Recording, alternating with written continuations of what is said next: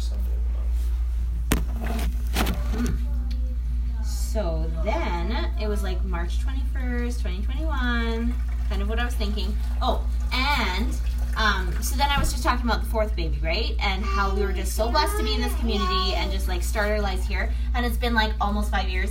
And um, it was just like a really beautiful thing. Oh, and then I was talking about the feel, right? It's like I felt like I wasn't shunned. I felt like I was supported here. In the same way, I was watching this missionary video like just recently, and it was all about this idea of like what it was like for this missionary to go from living in Hawaii to Hong Kong. And he basically said, you know, in Hawaii, it's like friendly. You typically feel like, you know, like anybody you talk to, they'll just be friendly to you, and they'll just there's an aloha spirit, is what he said. And then you go to Hong Kong and everybody's walking really fast. Everybody like doesn't want to talk to you. Everybody's like in the spirit of like, who are you? Like super skeptical, super like cynical, super just like in this space of like, what what are you doing talking to me and wasting my time kind of feel, right? And I was like, yeah, I get that because that's how the difference I felt with living in the city and living in this town. It was like in the city, it's like you might meet someone randomly and you might make friends, but nobody's really a place to really be like, oh, let's stay friends. Let's make this a thing and whatever. They're just kind of like, oh yeah, see you later. Maybe never. Like, and they're fine with that, right? Whereas for me, it's like, no, I was looking to be in a place where I could find my own Canadian aloha spirit kind of a place. And I was like, where is it? And I did had no idea that it was actually here. Like, you know, I had some sense that I just knew there was nice people here because of some of the people I knew that lived around here. So I was like, you know what? It's worth a try, right?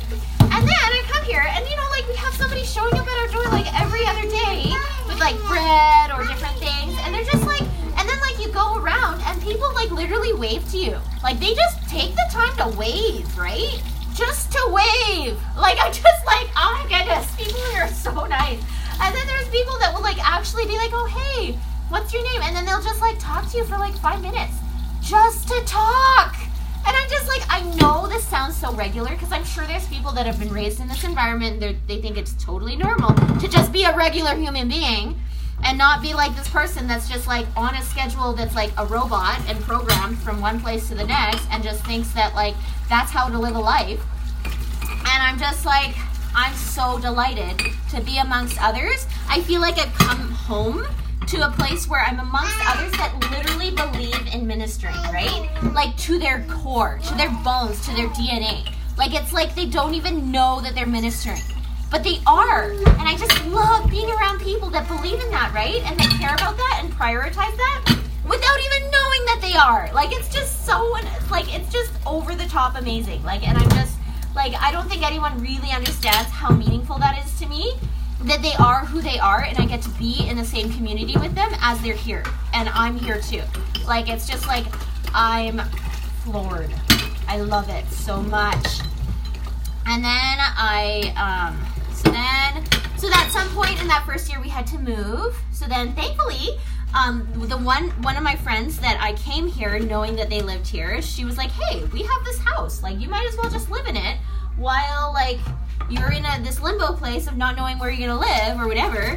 And so we could just stay there for a while. And then, you know, it got to a point where they were like, oh, hey, we are going to sell this house. So, like, if you can, like, make the arrangements to make it so you can be out of here by that time. And, that, and then it actually worked out for these other friends who actually, like, bought the house that we moved out of the first time we lived, uh, moved to Cardigan like it was like it was just like, oh yeah, so you used to live in this house. Do you want to live in it again? Like, uh, yes.